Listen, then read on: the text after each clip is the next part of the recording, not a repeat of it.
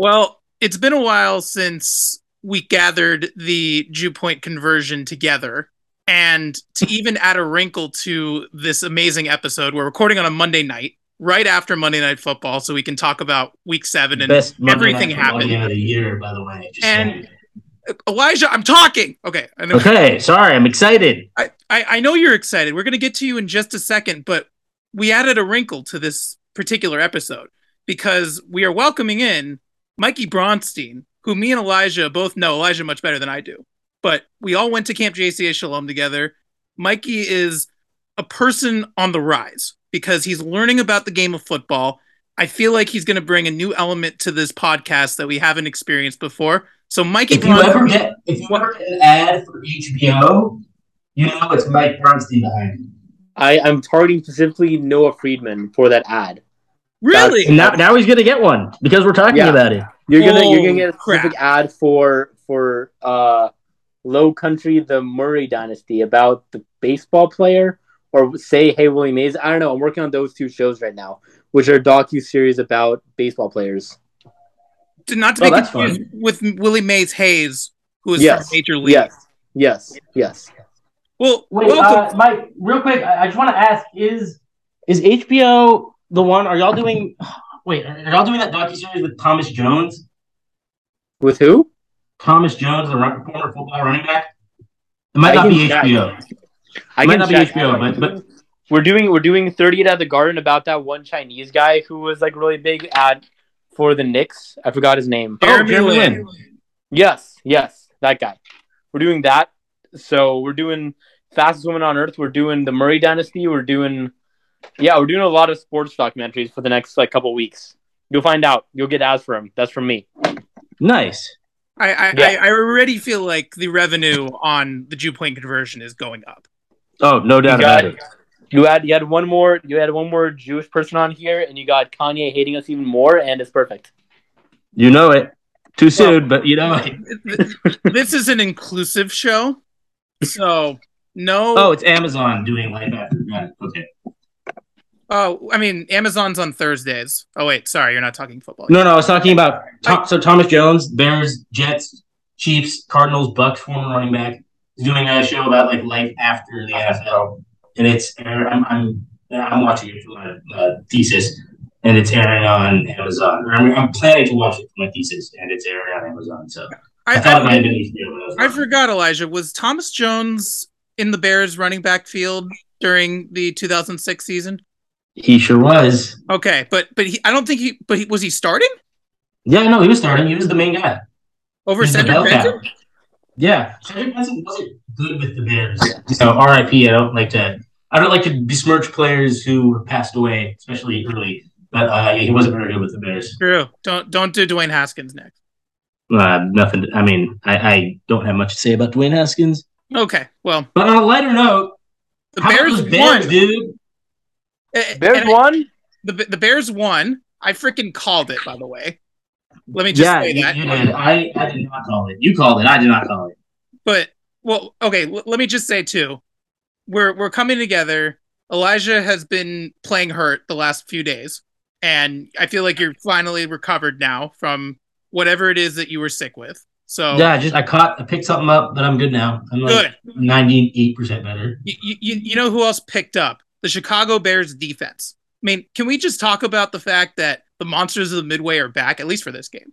Like, Yeah, they might not be back like at all, but like, I mean, I'm gonna like pump the brakes a little bit on the defense just because it was a third string quarterback. You know, I know Bailey Zappe Mania is insane.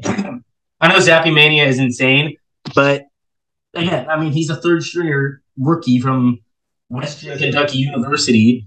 I mean, I guess yeah, sure. Brian Hoyer does barely counts as a second stringer, so we'll call him a second stringer. But I- mean, hey, you know, you can only play who's in front of you, and the Bears did a really, really good job. You know, minus a few, uh, you know, letting uh, a couple blown coverages here and there, but other than that, the Bears did a really good job. Um, communication was really strong defensively. Uh, Roquan Smith played a hell of a game. He had an interception and a sack. So yeah, I mean, I'm very impressed with the defense. Well, not only that too, Elijah, but the fact that it was 10 nothing Bears, then Zappe comes in, 14-10 Patriots, everything's turning over. The entire Twitter universe, I'm sure Mikey, you saw it too, Like everybody went insane because of Bailey Zappe getting in the game. And the thing that, and I tweeted this, Bailey Zappe was going to play tonight regardless of what happened. Like, yeah, I mean, Mac Jones did not look 100%. And No. wasn't that he, he didn't, but th- that's not the point. The point is everyone went ape because of that. And it's not new news. It's it's not like Bailey Zappe was not scheduled to play tonight. Yeah, did Joe Buck not say at the beginning of the broadcast like He "Oh, did. we're gonna- we'll see both Mac Jones quarterbacks. we're actually going to see?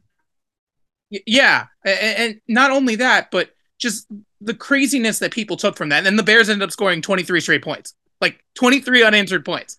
And Yeah, uh, on a Belichick defense, like come on, that was that was pretty crazy. That was awesome to see. I'm very, really, honestly, most enthused by first of all our kicker Cairo Santos. You know, banging banging four field goals, including like a 50 yarder in conditions. Like, shout out to him.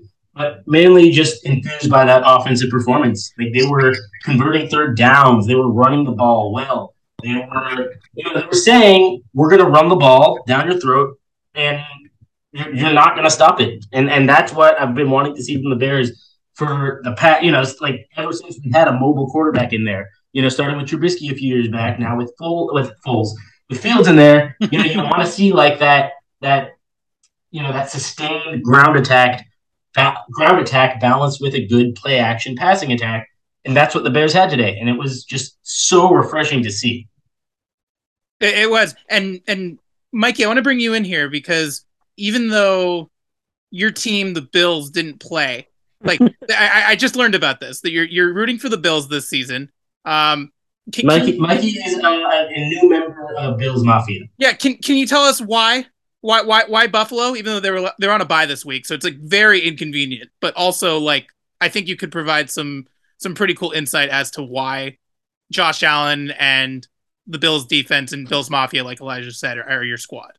So for me, I'm someone who grew up online. I've been, you know, kind of, I did, you know, Meme papers lord. on memes and stuff like that. And um, I'm on TikTok a lot. Spend a lot of my hours on there. And uh, the Bills have a TikTok account, and every time they win, they make the most bizarre, like weird, weird TikTok where they just like send Shit post. It's just it's like shit posting. Yeah, just like you know they'll zoom in on Josh Allen's face. They'll like you know have weird sounds and they'll they'll spl- sprinkle in like the score. And when they beat the Chiefs, it was you know one of the biggest ones. It just it went on for like a minute of just hilariousness. And so I'm waiting for them to you know beat the Packers next week because I know if they do. You know, it's gonna just go insane. It's gonna be sending incredible, weird TikToks. I've been Oh, watching. it. dude, the Rodgers memes are going to be so good if the Bills. Yeah, yeah, yeah. pull it out. But also, but also, I think like I've also just kind of gained gone more into, into like football from the memes. Like I'm watching like like was it fan FanDuel Sportsbook? You know, tweeted Yep. the Patriots going to Yep, yep. destroy the Bears, and the Bear, the Bears say the fuck you are. Like that's that's hilarious. You know? Oh yeah, no, it's good. It- it's good that like I feel like the NFL has done a good job lately in terms of social media out, outreach, just like reaching fans or potential fans that they never would have reached like before the internet age, and I think that's really cool to see. So, and Oh, I, yeah, for sure. I, I, want to bring this up too because first of all, Elijah's absolutely right about the outreach. Secondly, baseball needs to take note because baseball does a terrible job at marketing players. Like, take a note Well, yeah, I the mean- NFL and the NBA. They suspended their best player for not for unknowingly using a banned substance. I mean, that's beside the point. But Right. my, my point is, baseball is bad at marketing players and marketing the game because baseball is just a bad game overall. At least at this point. Hmm, secondly, Baseball is very boring. baseball is super boring. Secondly, Baseball sucks. I love it. Though. Secondly, wanting to jump on Mikey's bandwagon, Mikey, have you seen Buffalo's backup quarterback Case Keenum? Have you seen any of his videos that he's done with the Bills? I have not. No, I'd love to Okay. see some. So Dude, I, I don't know if like Mike. I introduced him yesterday. Like I showed him. He's a Berkeley grad. I just showed him the play. He'd never seen the play. Oh, before. that that play was insane. But also, you know we- you know the saw play, Noah, right? We, we we saw the play. No, you know the as, play. in, right? as in the band is on the field? yeah, yeah, yeah. Oh yeah, yeah, for sure. But I and, and I want to bring this up too because Case Keenum, the Bills' backup quarterback, who will see no time this year. God forbid Josh Allen gets hurt. Then yes, he Well, will. I, I, I hope he does see time like week eighteen, resting Josh yeah, Allen. yeah, sure, sure. My, my point is, so during training camp, which is the time before the regular season starts, Case Keenum dressed up and pretended to be a fan, and he and he went up to like his teammates and like un, unbeknowingly asked for autographs, right? So Like finally somebody recognized him and the, his cover was blown. So this past week, he ends up dressing up as a team store worker. So he's like trying to sell jerseys, like going up. People Oh are my trying on Josh Allen jerseys. He's like, oh, 17, cool. Well, what do you think about 18? That's his number. What do you think about Yeah. 18? And everyone's just like, "Psh, no, I I don't like that. That's not fun. like that That's is, the amazing. way to humble yourself. God damn. that is so not a good time. Case Case really he really fits that Bills culture very well. He I'm does, glad and he's there. like, like it's the biggest cell phone on earth, but he is so humble about it. And dude has had his success. I mean, he he was part of one of the greatest plays in NFL history. This is 20 true. Uh, we got to show Mike. NFC Mike Mike has no idea about the the, the Min- Minneapolis Miracle. We got to show the that to him at some Minneapolis. Miracle with his now teammate, by the way, Stefon Diggs. Oh yeah. Oh, that's true. I totally didn't. I never put that together. Like, that's amazing. They, they played together in Minnesota. They are now reunited in Buffalo. So Yep. Yep. I- I think Elijah, you're right. He should play Week 18. Give Stefon one drive because the Bills at this point are probably going to be what? Four, Diggs sideline. are you I trying don't to remember the rest. mimic Joe Buck's call? Yeah, it wasn't very good, but I don't remember the rest. It's like Diggs sideline, no flags, Uh, touchdown. a really bad route from I think it was PJ Williams on the coverage. It was either PJ or Marcus. no, it was Williams. uh, Marcus Williams. okay, Marcus. Good player, by the way. Unfortunate. Very good happened. player on the Ravens. Yeah. now. Just like brain farted at the worst possible time. But, Uh, but I wanted to bring this all up because now now we know Mikey is part of Bills Mafia. But, which, by the way, Mikey, if you don't know, I picked the Bills to win the Super Bowl This is true. right before Let's the season go. started against the Eagles. yeah, And it's I- just it's just ironic because we had four teams on bye this week. We had the Bills who are freaking good. Eagles had were the freaking Eagles who are the only undefeated team in the NFL. The only good team in the NFC. Sure. And not really, but you know, you know what I'm saying. the, the the only undefeated team in the NFL and the best team in the NFC, like by far. We had the Rams who are the defending Super Bowl champions, and we had the Minnesota Vikings who have one loss this year. Like, Mhm. think about that. To the Eagles. To the Eagles, yeah. Like that was Yeah, this two. was uh like uh, this was the week Where the good team, where most of the good teams, uh, happen to just have the week off. Um, that's not to say there aren't many good teams in play, and we should talk about them. Um, you know, your your Noah, your Super Bowl prediction was the uh, the Bills and the Eagles, which? I mean, obviously looking amazing right off the bat. Uh, they're both, I believe, if the playoffs started today, they would be the one seeds in their respective conferences.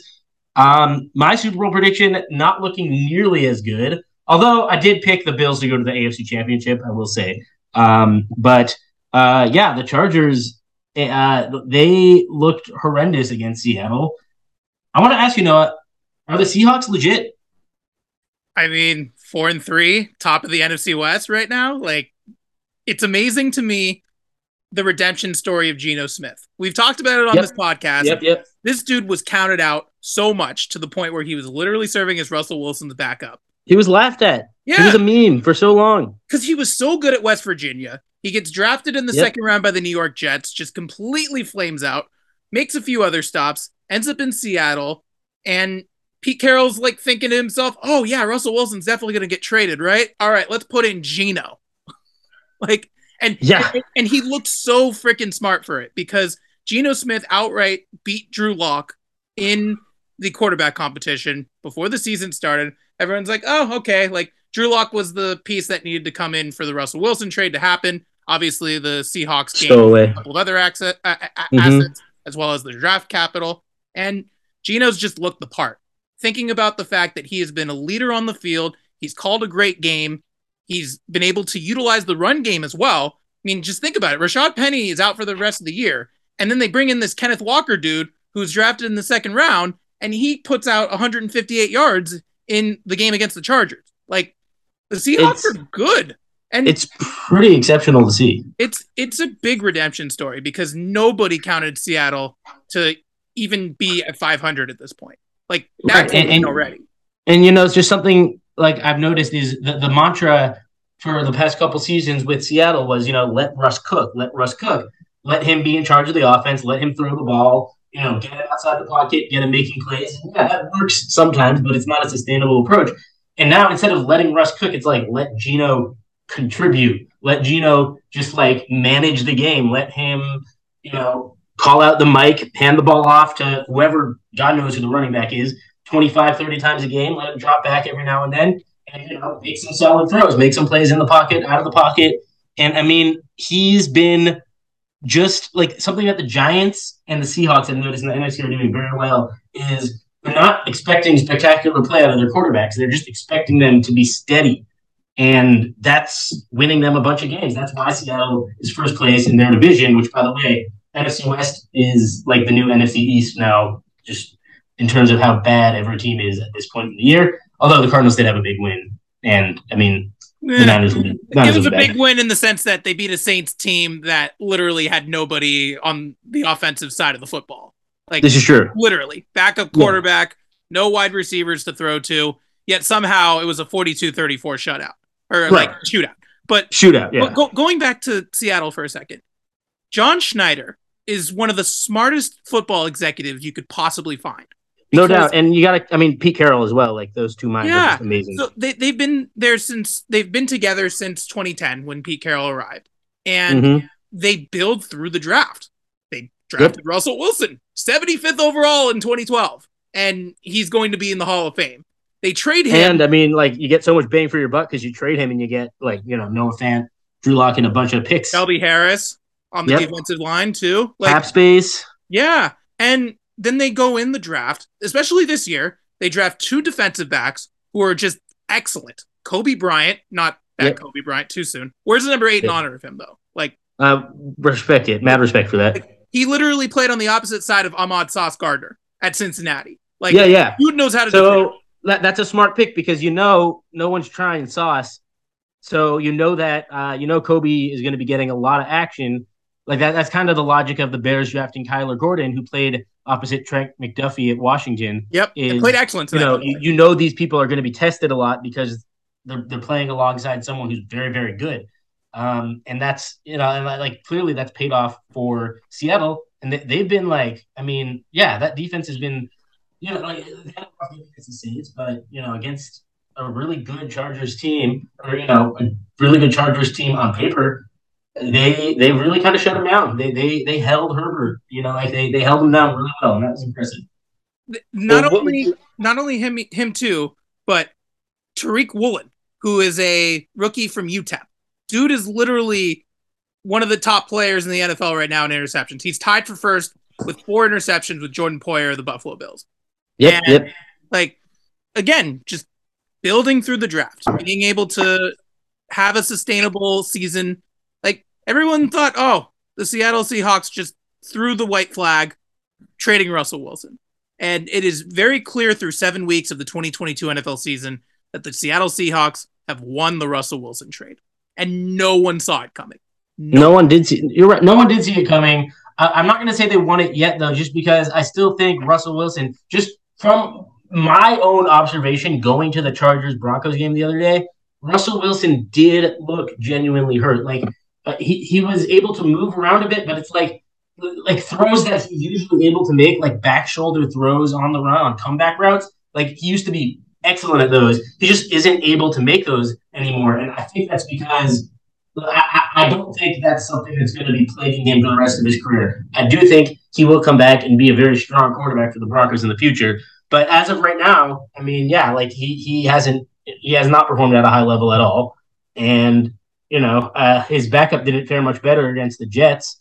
Uh, they lost sixteen to nine in in Denver, which was uh, you know n- not not ideal for them. Definitely not ideal game. for Denver. Very ugly game. Very ugly game. Mike Bronstein, with, with with what me and Elijah have discussed so far, is there anything that has piqued your curiosity? Because I want to You, you did you did have a point. You you look like you had a point to me. Yeah. What, what Well, I, I've, been, I've been wondering. I've been wondering because we went to the Chargers uh, Jags game. The Chargers lost terribly. So you kind of mentioned that you've been kind of on the low end in like your because you thought the Chargers would make it to the Super Bowl. So I'm wondering like what has been going on with them because I'm watching. I'm looking at their like recent games and they, they did pretty well against the Broncos and Hmm. uh, and the Texans, but you know they they pretty they they lost the Seahawks. I'm wondering like what are they doing wrong? What like what exactly are they doing well? It seems like they're like it's not like they're not. It's kind of like equal. It, it, it seems now. So I'm kind of wondering what are your guys' It's a- thoughts on? It's a where good they're at. question. It's a good question, Mike. And the answer is well, uh, for one thing, the, the fact that every game they play is kind of a road game. You know, we, we went like, and you remember how it was like half Jaguars fans? And it's like Yeah. Jaguars fans don't even exist. And you know they still exist more than Chargers fans. Um, and you know the Broncos game was like ninety percent orange, so that that doesn't help them. But the main thing Yeah. is coaching. The main thing is coaching. Uh, their head coach is, I, I think Brandon Staley is one of the worst coaches in the league. I think that if the Chargers continue to lose, he will be fired. And I think the Chargers become a contender if they hire Brian Flores, uh, the coach who was wrongfully hired uh, fired from Miami. You think that's a Wow.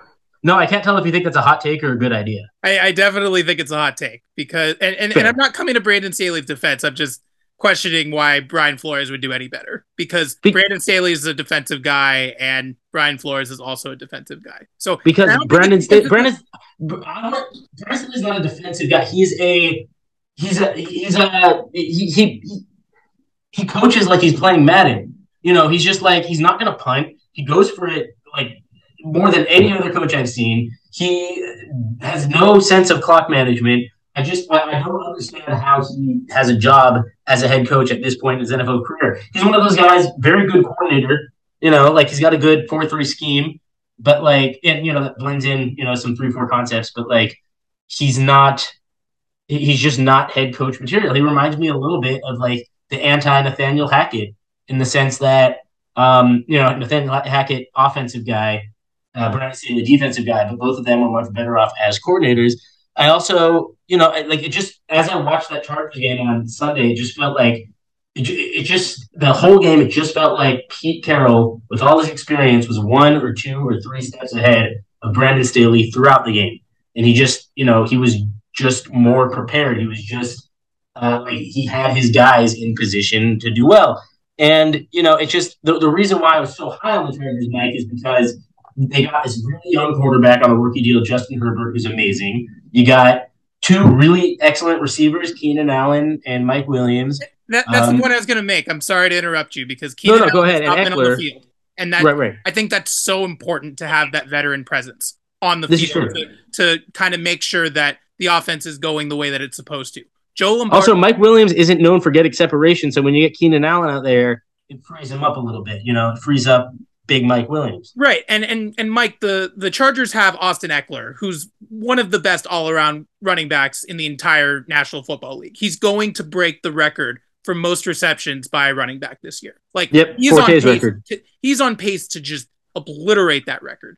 So Elijah's right in the sense that maybe schematically things aren't necessarily working to this point, but I still think that there's time in the season to come together. We're only This is true. This is true. Well, but I mean, and- I've and- yet, I've yet to see anything from Staley to, to, to lead me to think that, that they'll get to that point. And I'm glad, Mike, that you brought up the Jaguars because two things. Number one, Jaguars fans do exist. Their names is Jason Mendoza. He was on the Good Place. Jaguars rule! Yeah. So that's Jags. number that's number one. Number two is, and this goes back to what's happening right now in the NFL. The Jaguars ended up trading now their backup running back James Robinson, who had such a great year Yep. last year, Yep. to um, the New York Jets because Breece Hall, their rookie second round run, uh, r- running back, ended up tearing his ACL in that Jets game against the Broncos. That makes me so sad. It makes that me- sucks. He he looked incredible. That that I mean, the NFL looked back- easy to him. It looked like he came in and it was just like right off the bat, so good. How the hell did that guy fall to the second round? Like no idea. I mean, nobody was talking. he's a running back. You know, running backs are under like they are undervalued nowadays because the market is full of them. Yeah, but also I talked about how the Eagles, or sorry, not the Eagles, the Seahawks, the other bird team, they build through the draft. The Jets literally won the 2022 NFL draft. Just thinking about the players that they were able to acquire. They Yep. get Sauce Gardner at four. They get Garrett Wilson, who has yet to break out. I feel like he's still, you know, has that. He he had that one game uh, with Joe Flacco at quarterback. Um, Jermaine He'll Johnson is currently hurt. Their defensive end. They get back into the first round. They trade for him and get his rights. And then they get this Breece Hall kid who had a great career at Iowa State, ends up doing very well for himself the first seven weeks, and then goes down with this ACL. Just absolutely brutal. But the Brutal. Jets have won four games in a row, which is super cool. And that's another cool social media trend, by the way, Mike. They get this Mm. kid, the New York Jets, every single time that they win. It's this one kid who has like this thick New York accent, and he talks about how the Jets won and like what they did so well, but like in a very kiddish manner. and he just eats a bunch of ice cream. oh, like uh, Glenny Balls on. Oh uh, yes, yes, I've seen that video. Pardon- Yeah, yeah. yeah. It's Pardon um, my take. Not pardon if, my if I yeah if, if they win, my dad's gonna take me to ice cream. How many times? Are you Yeah, yeah, gonna, yeah, yeah. Yeah, That's I've seen that video. Yeah, yeah, yeah. No, that's pretty funny. Yeah, I just want to. I, I feel like because Mikey's here, we got to incorporate some of this stuff. So Also, yeah, I mean, it sucks about Breece Hall. Back to the Chargers real quick. J.C. Yeah. Jackson also out for the season with a uh, fucked up knee. I guess I don't know exactly what his injury is, but he's out for the year, which sucks. You know, obviously a top tier cornerback. There aren't many of those in the NFL nowadays. Chargers still have a really strong defense, and they still have a really good corner in Asante Samuel Jr. Mhm. But like th- that's that that blows. That just blows, man. Like you know, you you lose another top corner like that. You know, you lose one of your top players. Um, yeah, things are not looking great for the Chargers right now. I do think they'll pick it up as the season goes on because Herbert's too good, and like j- just that roster's too good for them to not be competitive. But still, you know, tough tough blow for them, and tough blow for the Jets losing Breece Hall. Well, and and, and I I wanted to mention too because Mike, you talked about how everything looked very even with that Denver Broncos LA Chargers game uh, Mhm. this past Monday. Like that game was went to overtime, and the only reason why the Chargers ended up winning was because of a muff putt by Denver. But like a brilliant play, a brilliant play by what's his name on the Chargers. I I I, I remember. I intentionally went out of my way to remember his name, and I already forgot it. the dude the who one- the dude who blocked the other dude to force He the blocked the dude into the muff punt. yeah. So so there there's that like these two are like carbon copies of one another the chargers and broncos in the sense Mhm. that they have two like elijah mentioned nathaniel hackett the head coach of the broncos who can't manage time brandon staley has been known to mess up the game plan down the stretch like those two guys together on a football field made that game fun in the sense that it went to overtime and it was decided on the last play so Mhm. and and and the AFC West schedule, like the way that it, it's been shaking out so far, like the Chargers have already played all three AFC West teams already. So it's it's just a matter of I think the Chargers have to go to Las Vegas, and Mhm. they eh, but but they get the Chiefs at home, and they also have to go to Denver. So just Yeah, I mean that's the toughest. Like that, that that is on paper the toughest division in football. Still, yes. I feel like I feel the Chargers will get a lot more fans out of Vegas than they will in LA, just because like I feel like LA has just entirely become Rams City at this point, and I feel like it's oh no, tough we don't mean permanently. No, but not permanently, but at least for some time. I feel like I feel like Vegas. No, no, not not team. not for some time. Like they're going to Las Vegas to play the Raiders. Oh, I thought we were talking about them. Oh, I forgot the Raiders. No, no, they're not relocating. No, no, they're, no, they're no. LA. I. They're I was LA. just talking just about feel the like- schedule down the stretch. Yeah, no, yeah. but I just I just feel like Chargers fans don't exist in LA just because part of it is like we have the Rams and Chargers still from San Diego, right? I feel like just people Yeah. don't really there's not many like fans in Chargers fans in LA. I feel like like no one I've never seen someone with, with like a Chargers hat in LA. So, qu- quick history lesson, Mikey Bronstein. The, the the Los Angeles Chargers were actually conceived in Los Angeles. Okay. They played one season in LA before moving down the coast, and they played in San Diego up until 2016 before yeah, they I relocated that. back. I remember that. So, but but you're right because the Rams had been in LA um, before that. They were they were in St. Louis even before that. So, but they had more fan base in LA, despite the fact that they played like I forget how many years it was. They played probably 25 years in Anaheim before they moved Yeah. to St. Louis and then back to LA. So Right. Yeah. the LA Rams really haven't been the LA Rams since I mean, before 20. Like the, L, the, the Raiders were in LA for a while too, and that's why you know like there's still a lot of Raider fans based in LA. Yes, Mm. and like and and and that was like the time when the Raiders really were popular in LA. It was the 1980s. They won a couple Super Bowls. Yep, they won a bunch of Super Bowls with Marcus Allen and and Jim Couple. Plunkett and Tom Flores, and were just living their lives. Like Yeah. it was such. A, I mean, and I'm not saying that LA is a Raiders town by any stretch. Like LA or the Raiders are Oakland. It's sad Yeah. that they're in Las Vegas, but also like Las Vegas is a good identity for Sin City and like Yeah. Raiders and the Pirates and stuff like that. So yeah, I still think I still miss them.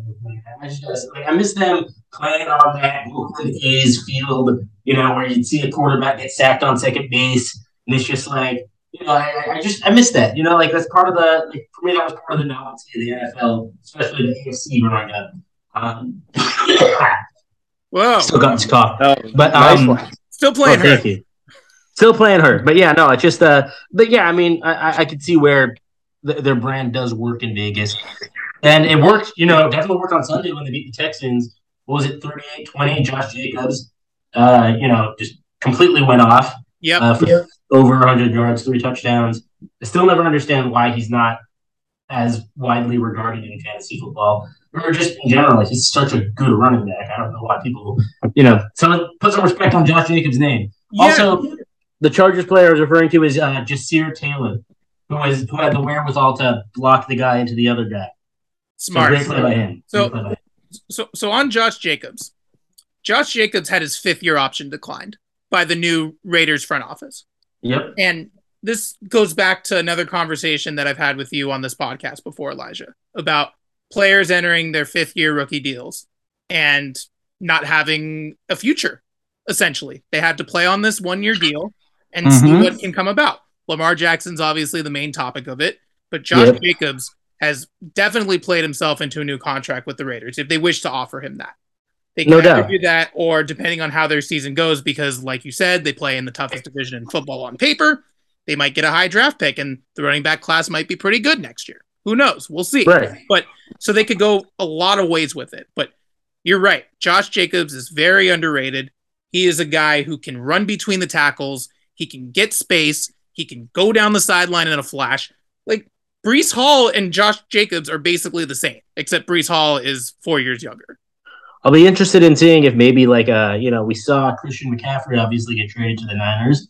Be interested to see if another team might want to make a move for a guy like Josh Jacobs if the Raiders you know continue to fall. Obviously they won this past week, but the Texans aren't exactly formidable opponent. Um, you know, be interested to see about maybe even like a Seattle or uh, you know maybe the uh I guess the Cowboys don't really have much of a need for him. There isn't much of a need for running backs in the NFC. I will say. Um, and back to the Jaguars, by the way that game with the Giants, Giants won by a yard. That was crazy. That was so much fun. What a tackle at the end there. I I, I, could- Great play. I, I watched it and people in my office were not necessarily as hyped as I was. I, I'm not really understanding why. Because yeah, that was such a great ending. Oh my god. Like the fact that it came down to that and the fact that just the Giants were able to pull out another comeback. They improve on the season to 6 and 1.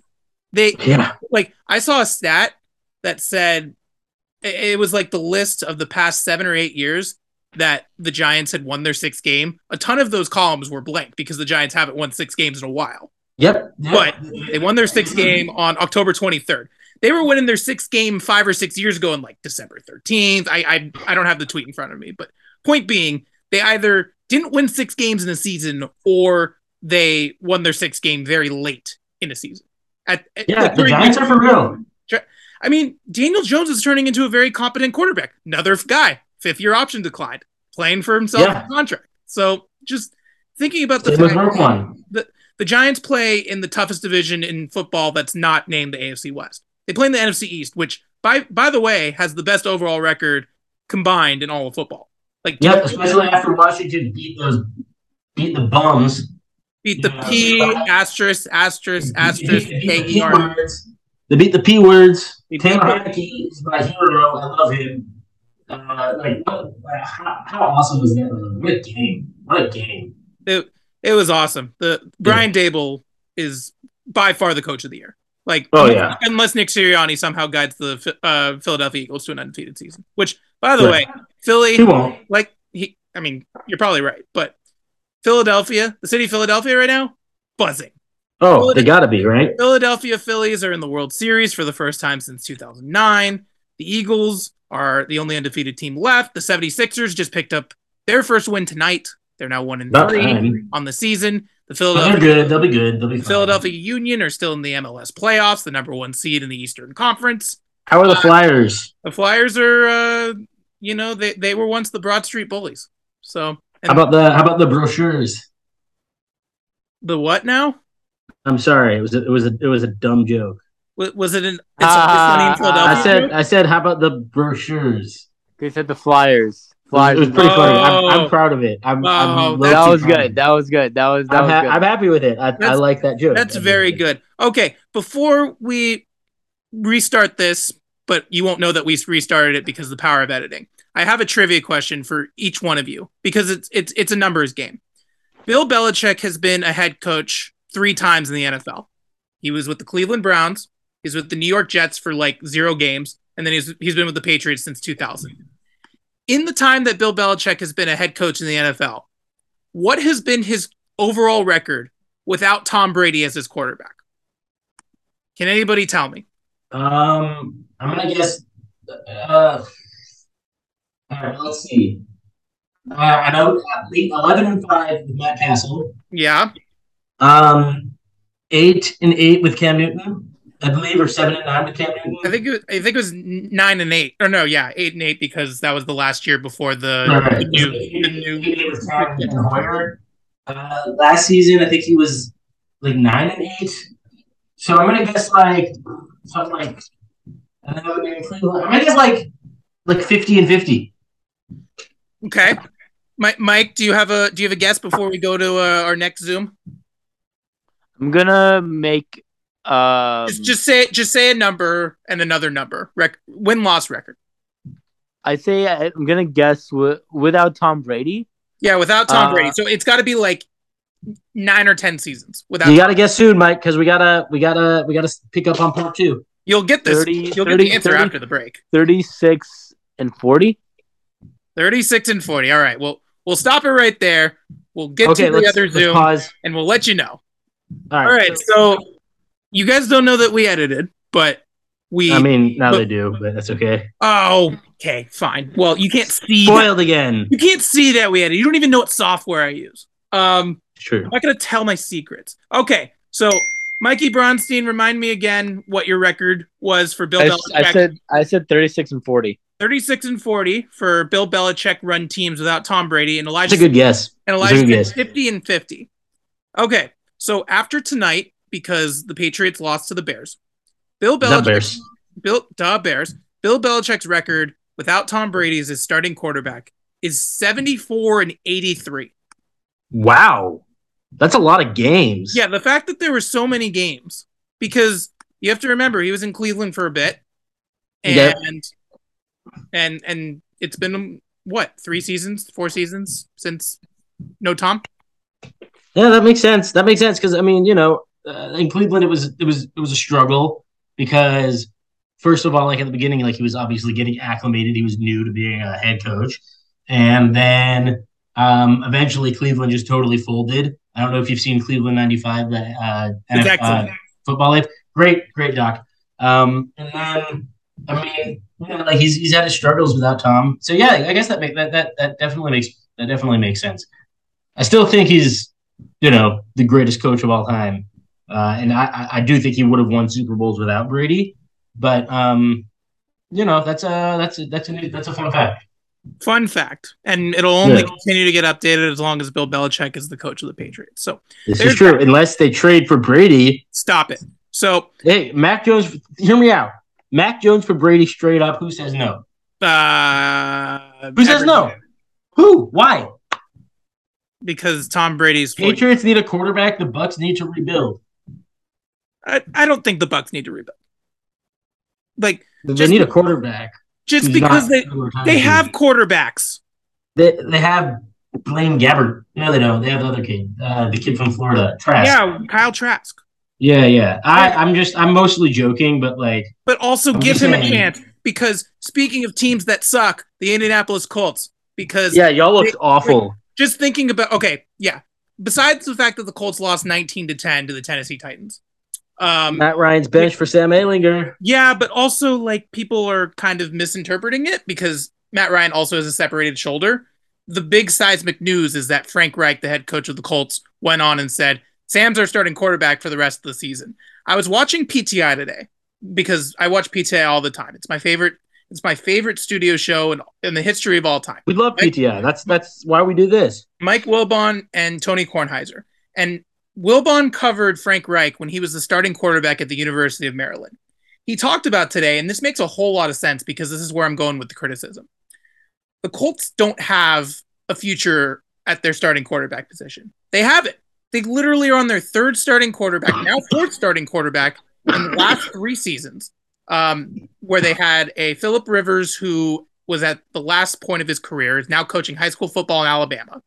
You bring in Carson Wentz, who doesn't do anything in the sense that he gets the Colts even into the playoffs. He did Literally, well until they played the Jags at the yeah, end. literally career defining season besides his 2017 MVP year that should have happened, even though he tore his ACL. Right. Um, and then you trade for for Matt Ryan, and it doesn't take you anywhere. He can't protect himself. He can't protect the football. It's all on management. It's all on Chris Ballard, and the fact that and Mike hit it right on the head. Wilbon, that is, not Bronstein. Br- Bronstein, you can definitely hit it on the head too. But Yep. Wilbon talked about how Frank Reich would never make this decision because Frank Reich entrusts his quarterbacks because he was one.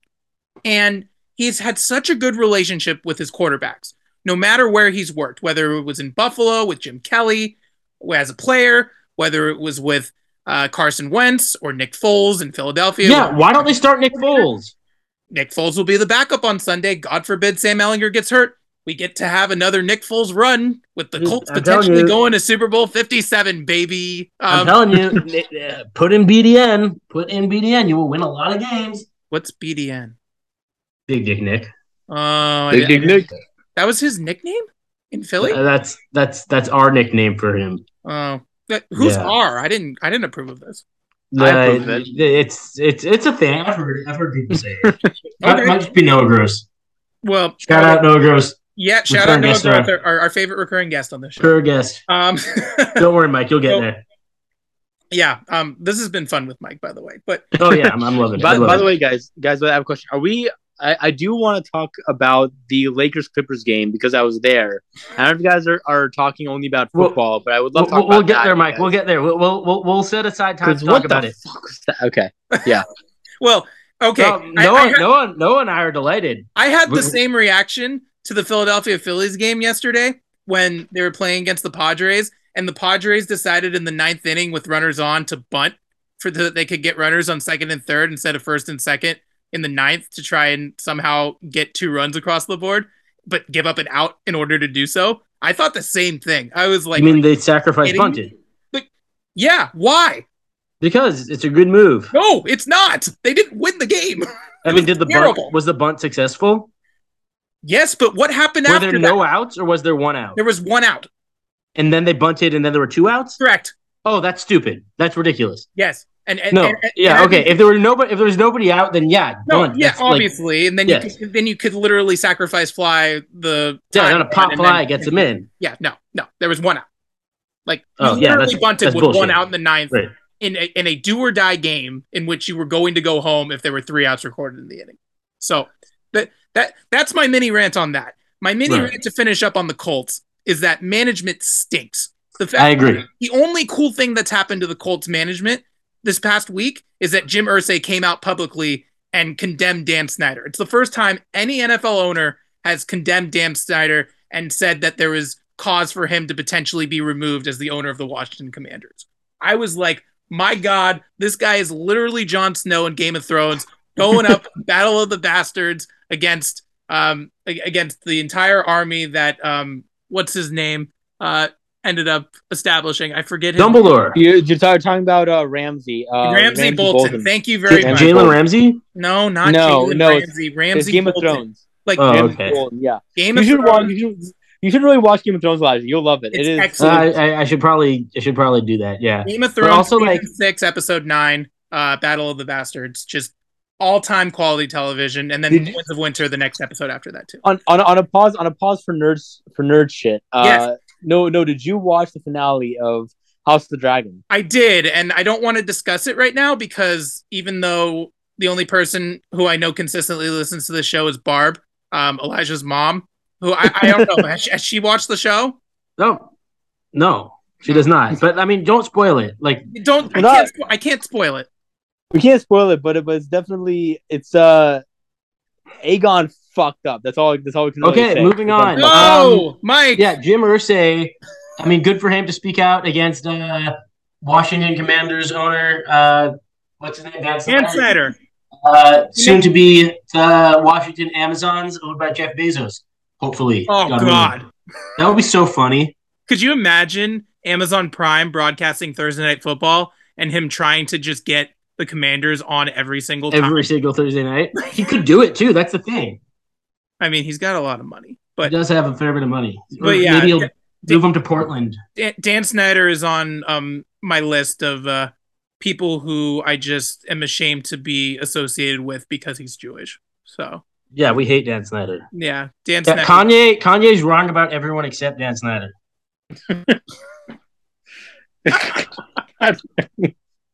Just Uh, saying.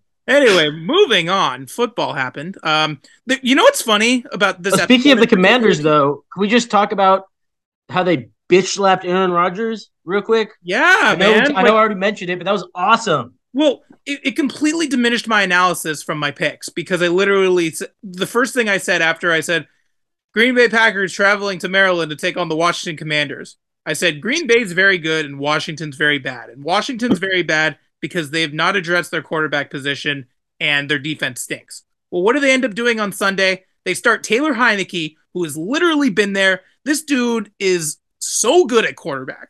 First Yep. of all, can we just also, say, like we just- we uh, my family knows him from ODU a little bit, so that's kind of that cool. right? Oh, Oh yeah, I'm sure he knows Mal. I'm. You know what? I'm sure you're right. Mal, your stepsister, is just a big ODU fan. Who Oh, I, I, I she, see she, she meets all the players. So yeah, yeah, she's I see pictures of her all the time. Literally, the biggest Old Dominion fan. Also, Oh, where, no doubt. where is Old Dominion? It is in Virginia Beach, Virginia Beach. the Virginia Beach area. Yeah, Okay, Norfolk, you might want to call it. But yeah, Wait, Norfolk? You said? yeah, like around that area. I'm trying to think because Michael Vick is from around there too. Yeah, yes, and uh, Aaron Brooks, I believe, as well. Aaron Brooks is who? Aaron Brooks, the foot, the quarterback, not the point guard. Uh, okay, I was gonna say yeah. Newport News, I believe, is where um is where Michael Vick is from. But I might Yes, be- I'm that that is exactly correct. But Is that right? Yes, you're absolutely right. You're one. And that's like yeah, that's like right by ODU. That's the, that's really close. Oh, well, look at that. That's so interesting. Um, yeah. but yeah, the, the the Commanders looked very good. Um, the the Packers were very frustrated. Matt Lafleur, like I'm sure you saw Matt Lafleur just complain every single play on the sideline, Oh my god, he's such a baby. I love it. I love it. I love it. It's the best. like it would be insane if the Packers fired Matt Lafleur. It would be insane because he's like in the same coaching boat. I feel like as Brandon Staley. Like they produced very Yeah. good records for both their teams, but they can't figure things out um, down the stretch. And they're blessed with like incredible quarterback play. You know, they're lucky to have a quarterback who knows what the hell they're doing. I mean, obviously, more so LaFleur because Rodgers is more experienced than Herbert. But like either way, you know, both both guys are very lucky to have very capable quarterbacks. And and and you mentioned this on a previous pod, Elijah. The fact that Aaron Rodgers is basically his own play caller, his own offensive coordinator. Like thinking Yep. about like Luke Getsy, who's now with y'all. He's the Doing a good job coord- on it. He, he's the offensive coordinator of the Bears. He was Doing Aaron Rodgers' quarterback coach. Nathaniel Hackett was Aaron Rodgers' offensive coordinator. He's now in Denver. Yep. It's insane to me to think that nobody around that coaching staff seems to feel like there's something missing with the Packers. And it's not to say that, sure, Christian Watson, one of their wide receivers who's a rookie, didn't play, but like this was supposed to be the season of basic rebuild so that next year, in year two of his three year contract, for him to basically retire as a Packer, they could get back on it. They just seem so discombobulated.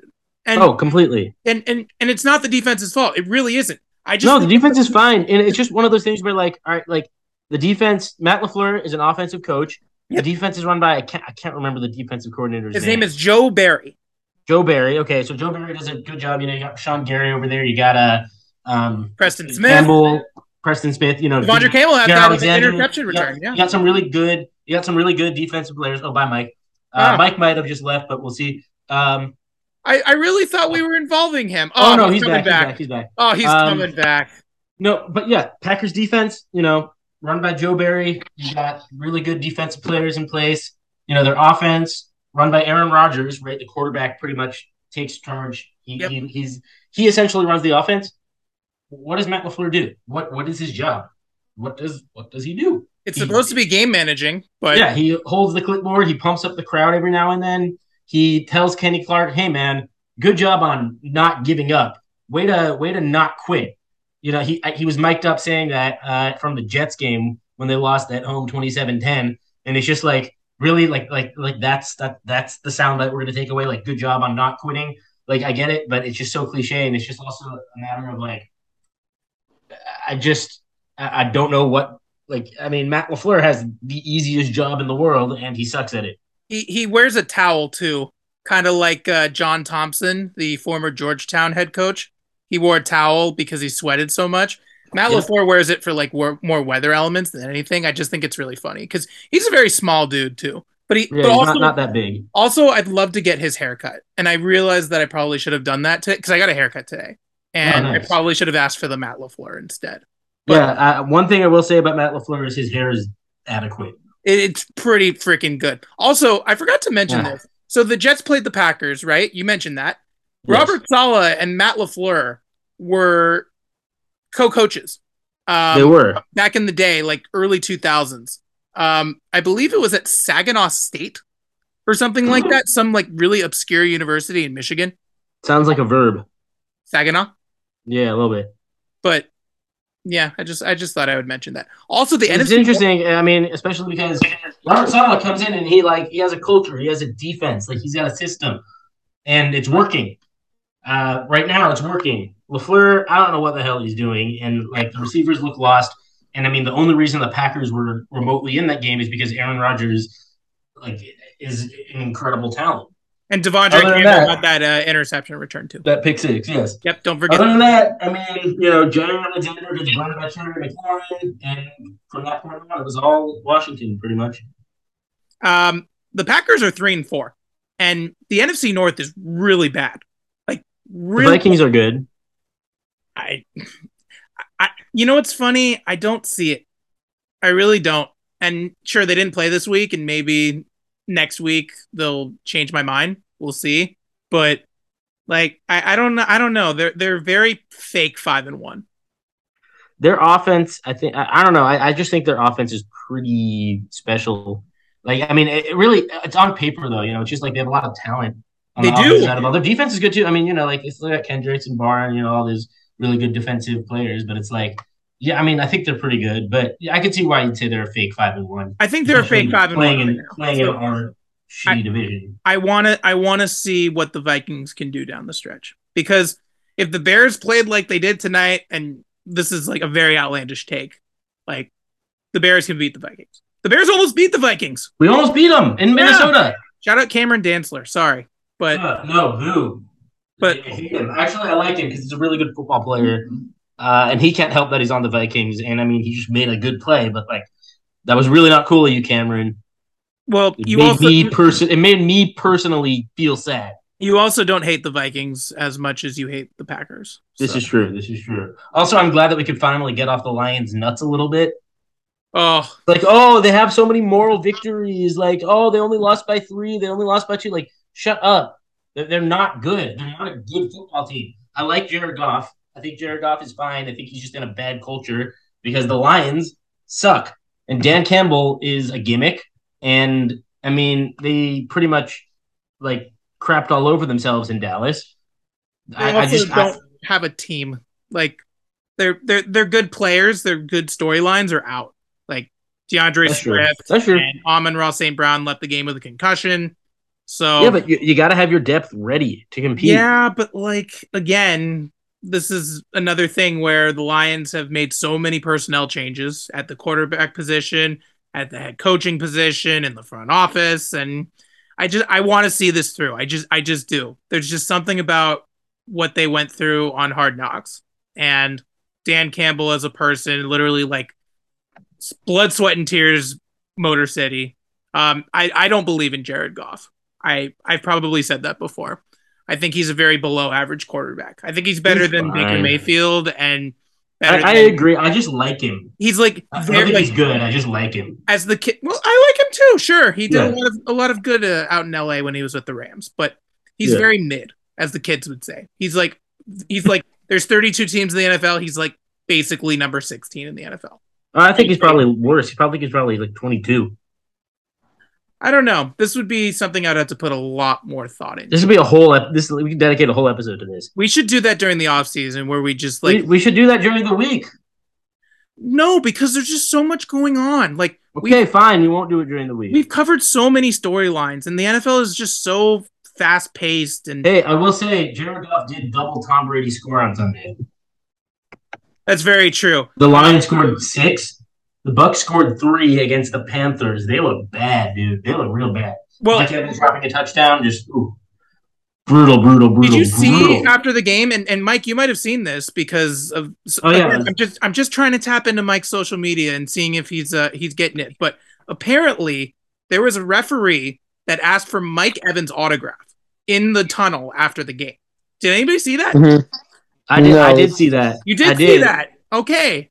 I thought that was weird. I think they should be investigated, and I think they should be. I think. I think. I think the Bucks should be canceled this year. Well, the Bucks have a very good defense, and Todd, and, and Todd Bowles is a good coach. You've mentioned that before. You're not going to pivot from that opinion. You're just not. No, I. I, I agree with it. I But- just. I think Tom Brady is has overstayed his welcome in the NFL. Well, this is what happens. Tom Brady's got a lot of crap going on. He's he's probably going to get divorced. He's got a really bad offensive line. He has literally he's like he's as invested in football as Bernie Madoff was in Ponzi schemes. That's an interesting comparison, but I, I okay. Will, will you buy that? Yeah, no, I mean, I, I'm with you on that. So this is what happens when Tom Brady has a bad offensive line. Like so beat up. And you have a Panthers defense that is literally coached by an interim coach who is Yep. trying to fight for a job in the NFL because he had a job in the NFL as a head coach for one season. And here he is just trying to make a name for himself. And he's winning the locker room. If you watched our show on Sunday, you saw that we went into the Panthers locker room. Uh, he handed PJ Walker, who two years ago was starting in the XFL for the Houston Rough Riders. Um, dude literally played his butt off. I, by the way, incorrect. He was going to. He was not going to play, but he did. I thought we were going to see Sam Dar- Darnold, but Sam Darnold was active. Thank God for Um, that. Yeah. That's- so there, there was that. So he hands PJ Walker the game ball, and then David Tepper, who, by the way, I didn't realize how rich David Tepper was. Um, he's currently the owner of the of the Carolina Panthers. He handed a game ball to Uh-huh. Steve Wilks and was like, "This one's for you, brother." Literally gives him a hug, and he gets doused with water. Like Uh, that's that's winning a locker room.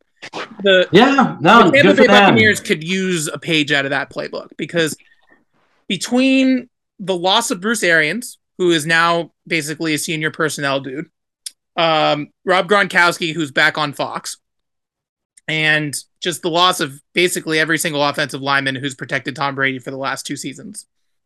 The Buccaneers are discombobulated. Mike Evans got in a fight with Marshon Lattimore a few weeks ago. I feel like they're still reeling from that. They need their bye Yeah. and they're so like and it's amazing to me because two weeks ago leonard Fournette looked like the best running back in the nfl between his pass catching abilities and just running between the tackles. It's but amazing this week they just didn't even try to run the ball. no they didn't do anything right. And the panthers are literally they were literally one in five. It's- yeah, I mean, just a bad bad game all around for Tampa. um you know you know which game wasn't bad elijah the Uh, let's see. Oh, uh, Joe Burrow. Uh, Joe Burrow had a Joe Burrow against the Falcons. that was a uh, bad that- game I mean, Joe Burrow, 480 yards, three touchdowns. You know, Ja'Marr Chase uh, just absolutely went off. Two receivers with over 100 yards. That was pretty crazy. yes that was a great game that was a great game offensively for the cincinnati bengals it was But a it wasn't a good game. Fair, fair, fair. What was a what, what was a good game? good game. I did. I barely got to watch it because I was paying attention to Fox. But Baltimore Ravens beating out the Cleveland Browns 23-20. That was woo. I feel I- like every I feel like every Ravens game is 23-20. It really is. It feels Um, like it, right? Like it just feels like every game they play is 23-20 one way or another. but it came down to the last drive. Cleveland was not able to stay composed. They had a few penalties on that last drive, which uh, was a cause for Baltimore to get the victory. Um, Gus Edwards came back from the physically unable to perform list, and he scored two touchdowns. They ended up putting their other running back, J.K. Dobbins, on injured reserve before the game started. Um, Lamar Jackson played like crap. Nine of 16, 120 yards. Um, 42 yards receiving for Devin is that crap? and Rashod Bateman. Like wait, wait, wait. Time out. Time out. Is nine of sixteen for 120 yards crap? To me, that just sounds like they didn't want to pass the ball. um, when you're in a pass happy league and you only throw 16 times, He won the game. They won. He was nine of 16, and I mean, they ran the ball. You know, uh, so you know, played like crap. Kenyon Drake played like crap. They ran the ball 11 times for five yards. I could do better than that. I, I really think I could do better than that. Let's see you. I, I, I don't I don't like I don't like the take that Lamar played like crap because I mean oh yeah he only completed nine passes but if you're only throwing it 16 times like I mean they, they ran the ball a total of wait let me do the math here 44 times. 44 yeah Th- th- th- this was a they were not going to sit back in the pocket and, and throw the ball I think maybe they don't trust their offensive line to pass block maybe they just knew that they could win the game by running it but either way I mean they ran the ball 10 times, 59 yards, you know, solid, solid day on the ground. Gus Edwards had a pretty good game. Justice Hill had his carries. Um, I, I don't, I don't think he played like crap at all. I think he played. I mean, I want to put this as one of his best performances, but like, I think he managed a good game and they won. It I don't see. I don't see how that's crap. I just don't. I, that does not sit right with me. It was the second time in Lamar's career where he completed fewer than 10 passes. Um, it was his first one, however. So give you that. I'll chalk that one up for you. But when Cleveland doesn't have its best defensive back on the field, Denzel Ward, who was out with a concussion, and you have Myles Garrett, who's slowly but surely coming back from his one car accident that happened a few weeks ago. He had a sack. He did have a sack, but also you've you've got to develop chemistry with your wide receivers. And this is a very discombobulated argument on my end because Lamar You're using that word great. a lot. like I, I I still I don't blame you. It's a good word. It's a good word. Okay. Well, point being, Ravens improve to a record of four and three, and Cleveland is Cleveland still. I, I'm just not a fan of theirs anyway because they have a sexual predator on their team. So Right. that's. Although not yet. I mean, he's What are you doing? he's back in the practice grounds. He's Oh, I Antonio it's, uh, Brown. nope. That's No, not what we're talking Antonio Brown. buddy. Not Antonio- I thought Antonio Brown. no, I it's do love Antonio Watson. Brown though. Just kidding. No, Antonio Brown sucks too. Yo, yo, yo, yo, yo. By the way, um, and again, another social. I'll media take him on the Bears, but you know. another social media bit. Antonio What Brown's he- Twitter this his past tweet? weekend was fire.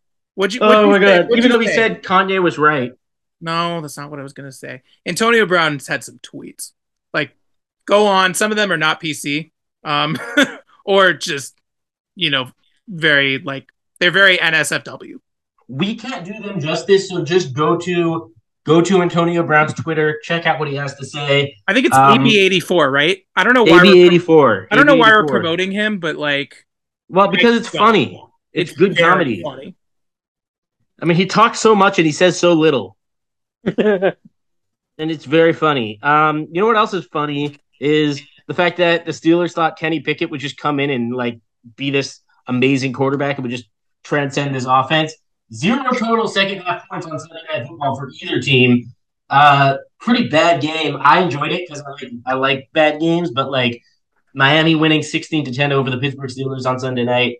Um, the, my only takeaway from that game is that Miami needs to switch to those uniforms full time.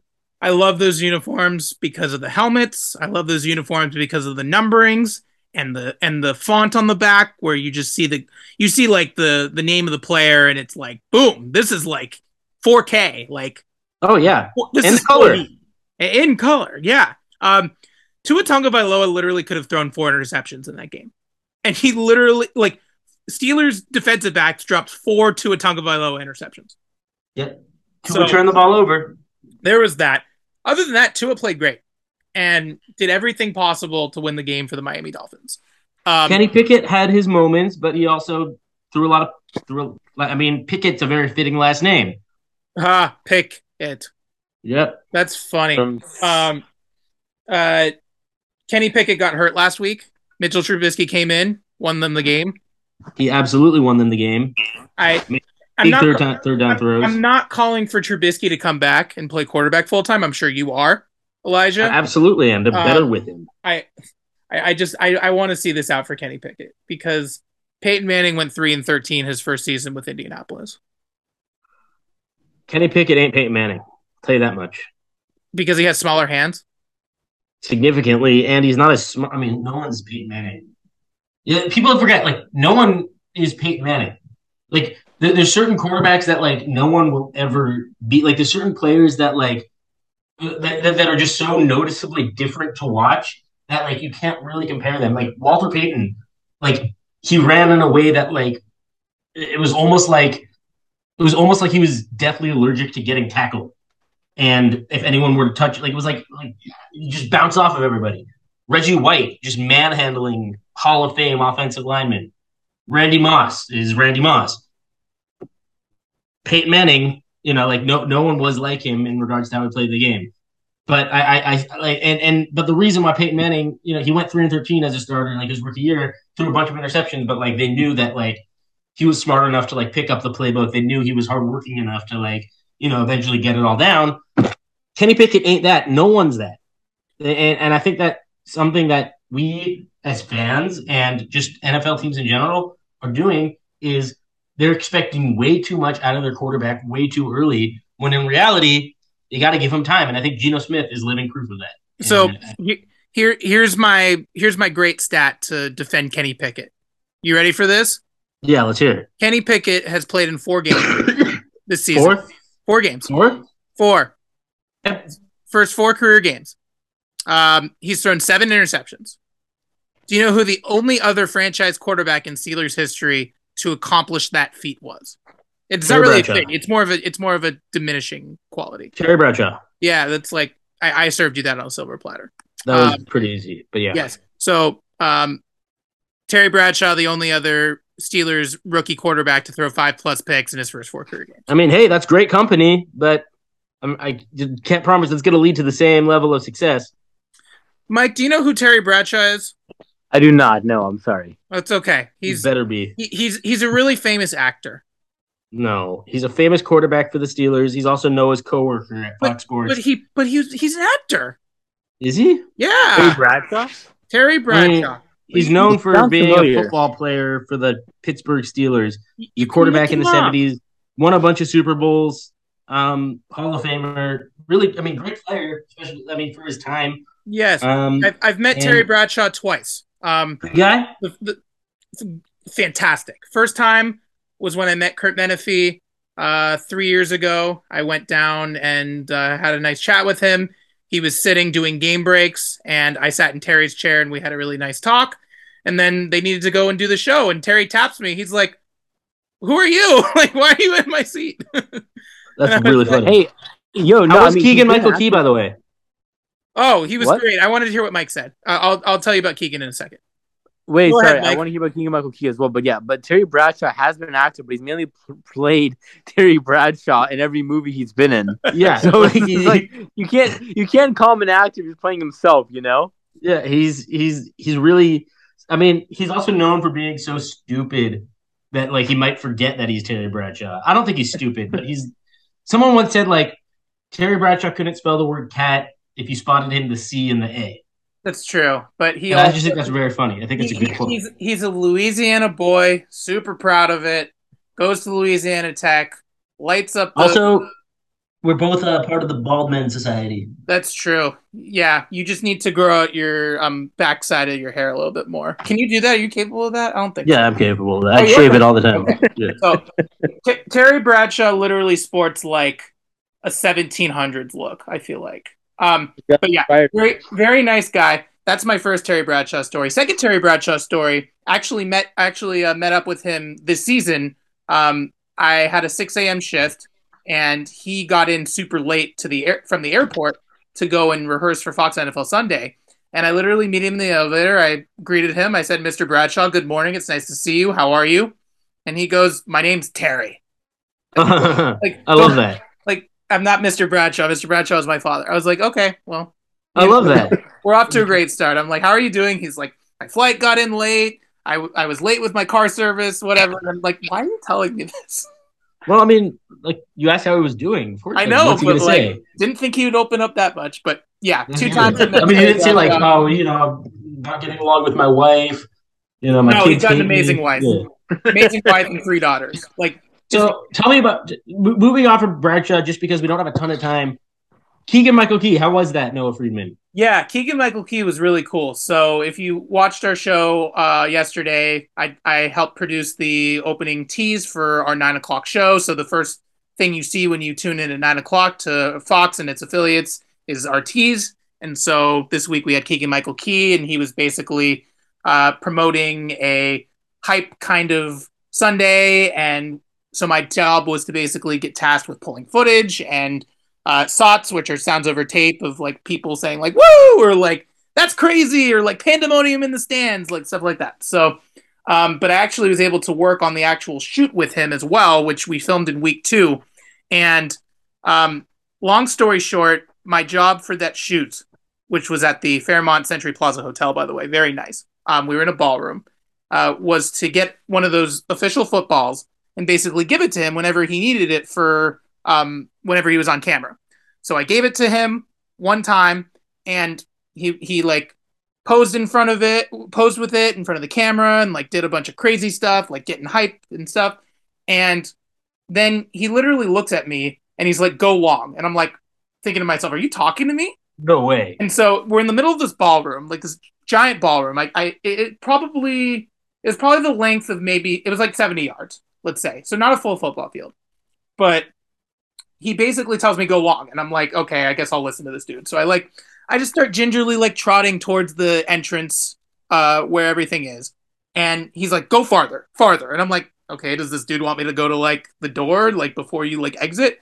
And I'm thinking to myself, "Okay." And then he says, "Go to Santa Monica," which is very ironic because me and Mikey Bronstein are both, Both from are from Santa Monica. um, and I was like, okay, that's funny. And next thing I know, he's throwing the football in my direction. And so this was like maybe 20 yards. And I'm like, my first thought Well, was, what did you think he was gonna do? I didn't think he was going to actually throw it, but he, he threw it. First thought was, this ball's going to hit the ceiling because he threw it very, very high. Um, my second thought was, oh crap, I better catch this ball. And so you know how you enter a ballroom and basically there's like an archway and there's an exit sign, you know, kind of like a canopy, like protecting everything before you actually. Yeah, yeah, yeah. And so I pinpointed the ball right as it was about to hit the exit sign, and I caught it. And that was the end of the shoot, and everyone started cheering. No, Like, that's awesome. that That's happened. so cool. So it's not. Did you like? Did you? You should have gone up to him and like dapped him up after. I did, and he nice. did it for me. He gave me a hug. Oh, that's amazing, He's like, Amazing. dude, great catch. dude. That's so freaking cool. That's that's like like like that, that's a great story. Like th- that's such a good story that like I'm gonna put in the description of this episode. Stay till the end to get a really cool freaking story from Noah Friedman about Keegan Michael Key. So there you go.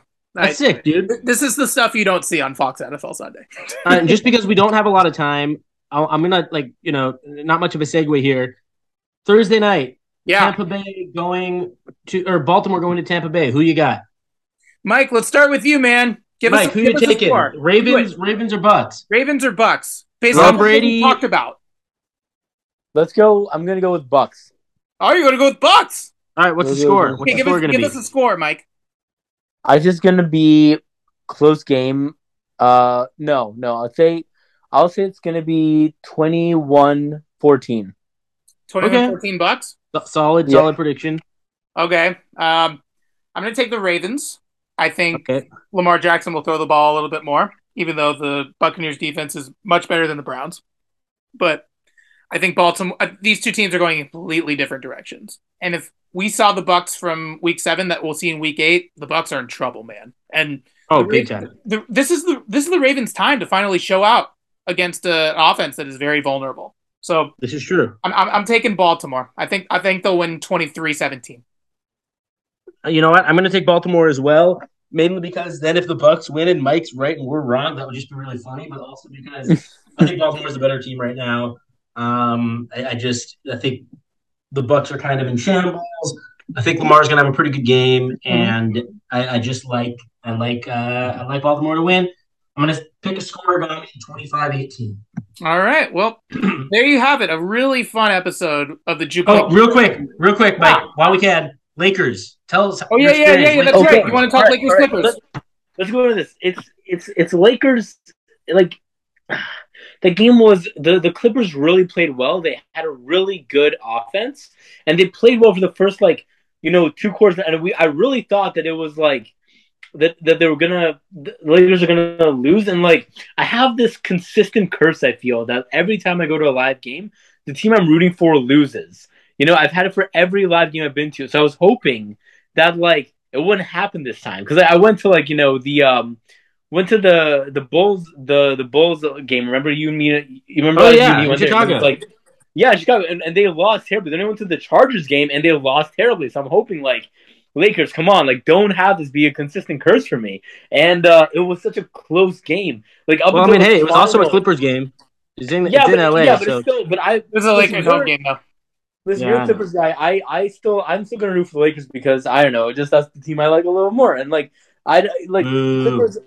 Come on, they're a B team, but Lakers it's still Lakers City, man. This is still Lakers City. You know, close game. Like up until the final, like those final 15 minutes, like that, that final quarter of the game, it's just like they had they had it. It was it, they kept and like the Clippers would score. You know, they they do. You know, I thought it was at least like a dunk. There's no dunks in, in this in this game. They're all doing three pointers. You know, and um, they, the Clippers would get it, then the, then the Lakers would get it, and they were never ahead. And it's so interesting to see the Clippers just be ahead of Lakers, and LeBron just stayed on the entire time. He was hogging the ball. He was just like he was. I, I really thought he played better, and I uh, I it was disappointing. You know. Because it was just so close, so. That's close why you gotta you gotta get on the Clippers bandwagon while you can because Kawhi Kawhi looks like an absolute unit this year. I mean, that guy's jacked. And I mean, hey, Noah, how do you think how do you think your Clippers will do this year? Well, before I answer that, Mike, where'd you sit? I sat um far. I was row three twenty two. Mm, 322. It doesn't Yeah. it look weird when you see the basketball go up and it looks like it's kind of like coming towards you a little bit and then it like drops down like that? Yeah, depending. Yeah, from that angle a little bit. It's, it's It, it weird. looks weird. Um, Elijah, to answer your question, the only team that can beat the Warriors in the Western Conference is the Clippers when healthy. So Um, I'd make an argument for the Memphis Grizzlies led by MVP Ja Morant. Yes, I'm making that bold prediction on the show right now. And yes, I'm biased as fudge. But hey, it's gonna happen. Ja Morant MVP this wow. It's gonna happen. We're, Dude, he put up 38 tonight. listen, we're, we're, we're going to have to revisit this down the road when we have a free moment because I don't think we're going to be able to talk about one NFC championship or AFC championship game for an entire episode. I mean, we could probably do it, honestly, but I, I think we have to revisit the conversation and see where our teams are after Christmas. It's like, That's fair. That's fair. And hey, let's we should go to the game. We should all go when when the Grizzlies are in town. Oh yeah, that would be fun. I I am so in. But listen, very unique perspectives of tonight's Jew point conversion with Mike Bronstein. Mike, can we can we follow you on social media anywhere? Do you want to shout out your social media, please? You anyone can follow me. Uh, you can follow me at Magic Mike and Ike. Not and it's M A G I C M I K E N I K E like Magic Mike and Magic and Mike and Ike combined together Uh, On on which platform? On Instagram. On Um, Instagram. Okay. on Instagram, yeah. On Facebook, it's Mike Bronstein. On LinkedIn, it's Mike Bronstein. That's all I got. Twitter, I'm not really on there, but I just decided looking at funny tweets. None of my tweets are funny. Not yet. Not yet. Getting getting there. You should step up your game on Twitter, Mike. It's it's I- literally it's literally the thoroughbred of sports. So if you're if you're I- trying I to get into to more sports and stuff like that, Twitter's your Twitter's your uh, your safe haven. Yeah, need some good hot takes. Okay. Well, listen, you can follow Elijah on Twitter. He's at he's there. He's a Lonky, and he's got his own sports network, Easy Sports Network. You can follow me on Twitter, Noah Friedman underscore, and you can get our podcasts wherever you get your podcasts. If you're listening to this right now, you're in the right place. So, uh, yeah, it's it's been great. Thanks for listening. Week seven's in the books. Week eight is upon us, and we'll hit you with another episode hopefully uh, sometime soon. Yeah, shalom. Yo. Shalom.